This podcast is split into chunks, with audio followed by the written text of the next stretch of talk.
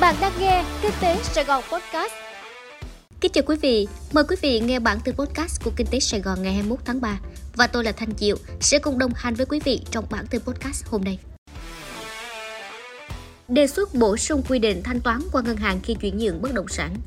Tổng cục Thuế đề xuất bổ sung quy định thanh toán qua ngân hàng với hoạt động chuyển nhượng bất động sản tại Luật Kinh doanh bất động sản 2014 và bổ sung chức năng điều tra cho cơ quan thuế nhằm tránh thất thu thuế. Thông tin này được bà Lý Thị Hoài Hương, Phó Vụ trưởng Vụ Quản lý thuế doanh nghiệp nhỏ và vừa, hộ kinh doanh cá nhân thuộc Tổng cục Thuế chia sẻ với báo chí gần đây. Bà Thương cho biết, Tổng cục Thuế đang tích cực nghiên cứu tham mưu với các cơ quan chức năng sửa đổi bổ sung, đồng bộ các văn bản quy phạm pháp luật về thuế liên quan đến căn cứ tính thuế thu nhập cá nhân, lệ phí trước bạ và thuế thu nhập doanh nghiệp. Đồng thời, bổ sung quy định thanh toán qua ngân hàng đối với hoạt động chuyển nhượng bất động sản tại Luật Kinh doanh bất động sản 2014 nhằm đảm bảo công bằng giữa các tổ chức cá nhân nộp thuế tránh thất thu thuế với hoạt động kinh doanh bất động sản.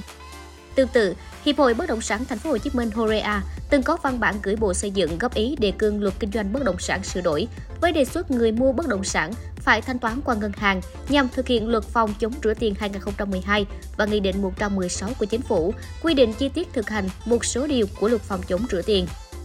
Đề xuất của hai cơ quan này được đưa ra trong bối cảnh các văn bản quy phạm pháp luật hiện hành chưa quy định cơ chế kiểm soát dòng tiền đối với các giao dịch chuyển nhượng bất động sản, qua đó tạo khoảng trống pháp lý để các tổ chức cá nhân kê khai nộp thuế thấp hơn giá trị giao dịch thực tế. Lâm Đồng muốn nâng cấp sân bay Liên Khương thành sân bay quốc tế.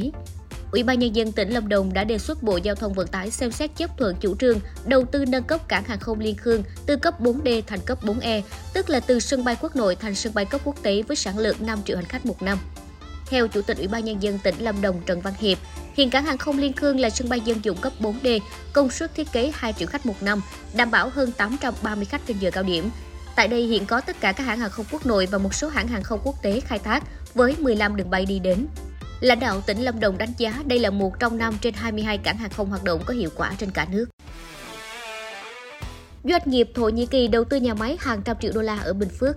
Ngày 20 tháng 3, tập đoàn Hayat Kimia, Thổ Nhĩ Kỳ khai trương nhà máy 100 triệu đô la Mỹ tại tỉnh Bình Phước, trở thành trung tâm sản xuất tả trẻ em và khăn giấy của tập đoàn tại khu vực Đông Nam Á.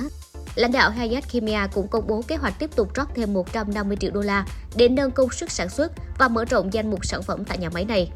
Bên cạnh đó, tập đoàn sẽ mời gọi doanh nghiệp Thổ Nhĩ Kỳ khác và đối tác của mình cùng đến Việt Nam đầu tư. Được xây dựng trên khu đất rộng 30 ha tại khu công nghiệp BKMX Bình Phước, nhà máy của Hayat Kimia Việt Nam được đầu tư và lắp đặt công nghệ tự động. Chủ đầu tư xác định là nhà máy chính để tiêu thụ ở thị trường trong nước và xuất khẩu sản phẩm sang thị trường các nước Đông Nam Á. Hayat đã bắt đầu ở Việt Nam và bây giờ chúng tôi đang phát triển ở Việt Nam. Ông Uga Hassan Tashin, Phó Chủ tịch khu vực châu Á của tập đoàn Hayat Kimia nói và cho biết đây là thời điểm để chúng tôi mở rộng thâm nhập thị trường trong khu vực và phát triển hoạt động của chúng tôi một cách hiệu quả và bền vững. Ông cho biết, tập đoàn sẽ tăng cường kết nối với các đối tác, giới thiệu về một Việt Nam là điểm đến đầy tiềm năng với môi trường kinh doanh ngày càng được cải thiện. Cảnh báo thủ đoạn cướp SIM đoạt tiền nhiều tổ chức cảnh báo kẻ lừa đảo sử dụng thủ đoạn chiếm quyền kiểm soát SIM điện thoại, từ đó chiếm đoạt tiền trong tài khoản ngân hàng, ví điện tử của người dùng.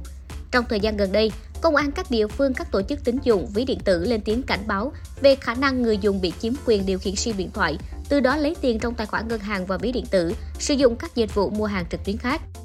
Thủ đoạn cụ thể là các đối tượng lừa đảo giả danh nhân viên chăm sóc khách hàng của các nhà mạng, ngân hàng, ví điện tử để hỗ trợ giải quyết sự cố về yêu cầu khách hàng, nhắn tin theo cú pháp chuyển hướng cuộc gọi của các nhà mạng như Mobile Phone, Vinaphone, Vietnam Mobile cho phép thuê bao di động chuyển hướng cuộc gọi đến một số điện thoại nội mạng hoặc ngoại mạng. Sau khi người dùng gửi thành công tin nhắn đã soạn theo cú pháp trên, một cuộc gọi đến thuê bao của người dùng lập tức được chuyển đến số điện thoại mà đối tượng lừa đảo cung cấp. Trong đó có cuộc gọi cung cấp mã xác thực OTP từ ngân hàng, ví điện tử,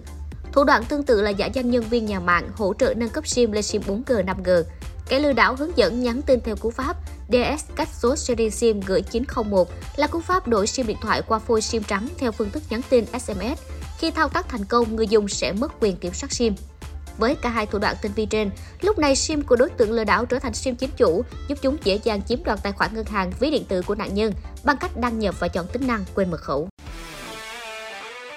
Một tuần đi tàu lượng của giá dầu thô. Dầu thô bất ngờ tăng mạnh vào cuối tuần trong nỗi lo về sự thắt chặt nguồn cung, dù vẫn có tuần giảm thứ hai sau khi lập đỉnh 14 năm.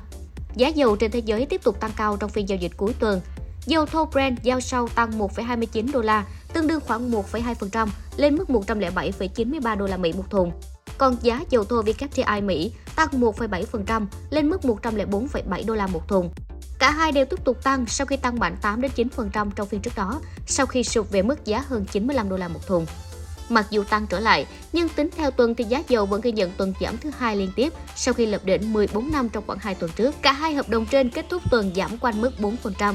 Giá dầu tăng mạnh vào cuối tuần được giải thích bởi những lý do về lo ngại căng thẳng địa chính trị và nguồn cung tiếp tục bị thắt chặt.